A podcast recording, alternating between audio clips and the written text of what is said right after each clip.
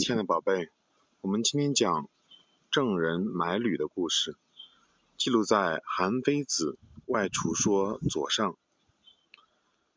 从前呢，有个郑国人想到集市上买双鞋，他怕买的鞋大小不合适，就在出门前用绳子量量自己的脚，做好了一个尺码。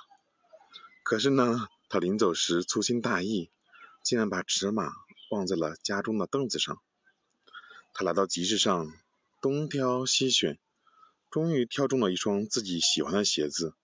他正准备买鞋，却发现尺码丢在家里了，便对买鞋的人说：“啊，我把鞋子的尺码忘在家里了，等我回家把尺码拿来再买吧。”没等买鞋的人说话，他就急匆匆赶回家取尺码了。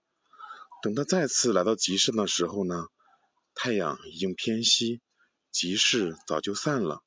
他只好拿着尺码回家了，心想：真倒霉，白白的跑了两趟，却没买到鞋子。